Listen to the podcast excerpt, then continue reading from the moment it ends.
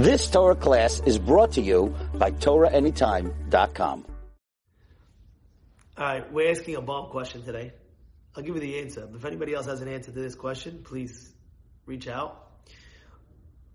Email me, Rabbi Palachi at gmail.com. R-A-B-B-I, Palachi at gmail.com. Listen, the question is like this. The question is, Yaakov is passing on. And he tells Yosef, Yosef, swear to me they're going to bury me in Israel. Swear to me you bury me in Israel. So, Yosef swears. The episode is finished. Later on, comes a new episode, new, new, new time. Yaakov is meeting Yosef. And now this time Yaakov says, I'm going to explain to you why now I bury your mother in Marach, in, in, by Kever Rachel on the, on the side of the road and not in Marat Ma'abala with me. I know you might be asking, well, you want me to bury you in Israel, so why should I bury you in Israel? You didn't bury my own mother with you in Marat Ma'abala. So the answer is because Nebuchadnezzar one day is going to kill out the Jews, uh, uh, throw away the Jews, and therefore they're going to go into exile. They're going to pass by Rachel, and at that moment Rachel is going to uh, see, see, feel that, and, and pray to Hashem, and is going to save the Jewish people, right, with her prayer that she's going to answer. But if you think about it, how come Yaakov didn't say the whole thing in one episode?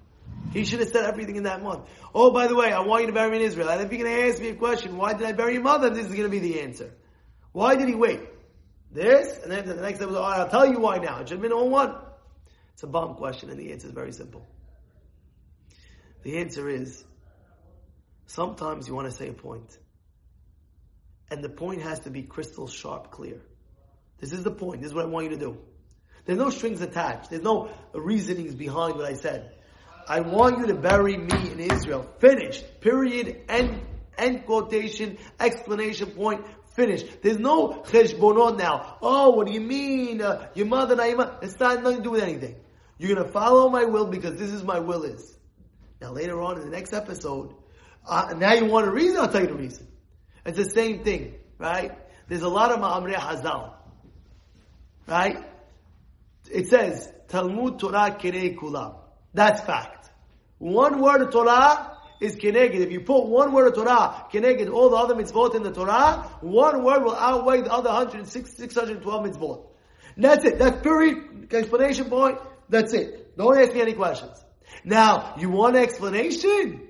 I'll give you the explanation why.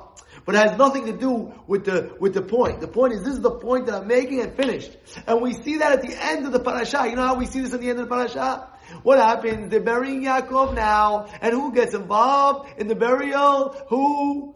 Esav. Esav says, where are you going? He says, no, we're burying Yaakov over here. No, no, no, you're not. No, we are. So what does he say? He says, no, uh, I'm, I'm, supposed to be buried in Mount He says, no, we have a contract that you, you sold it, and, and it's supposed to be for Yaakov. Oh yeah, go get the contract, let me see this, this, this, this. What happens? Chushim is the son of Dan. He doesn't know any. He doesn't know anything. What's going on? He can't even hear. He's he's deaf. And, and he says, he tells us about what's going on over here. He can't hear. What's going? on? Eh, eh.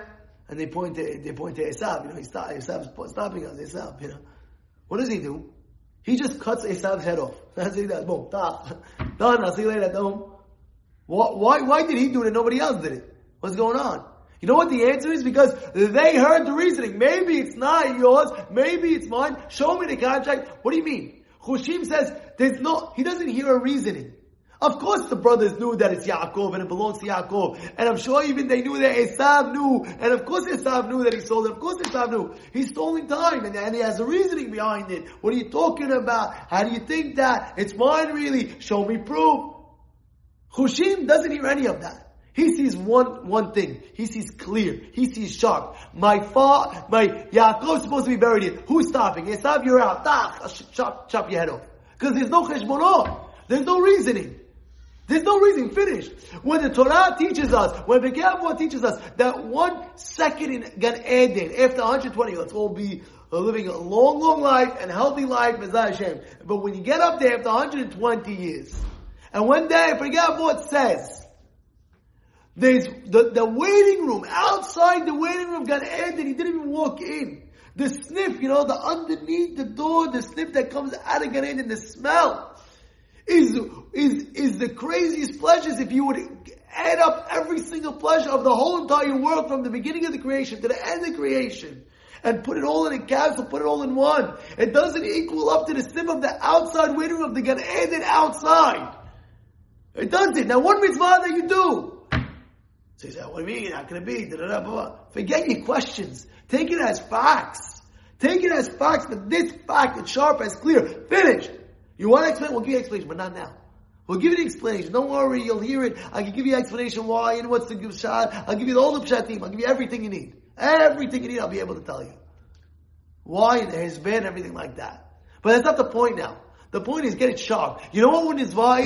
Mitzvah that you do in your life, the, the reward of it, the pleasure that you're gonna get from one mitzvah, you, you, you're, gonna, you're gonna come to me and tell me, Rav you were so right. But you, you, you didn't exaggerate enough. It's uh, 10 billion, 10 trillion times. 10 billion times more the, the pleasure. We don't realize, we don't see. But if the Torah says it, it means it. And this is why Yaakov is teaching us, uh, a, teaching us a lesson. I'm not giving you no reasons. I'm giving you facts. This is facts. I want you to remember. You want a reason after that? I'll talk about it. I'll tell you. And this is really a great lesson we learned. Review it. Have any other comments, please reach out. Rabbi Palachi at gmail.com. Have a great day. You've just experienced another Torah class brought to you by TorahAnytime.com.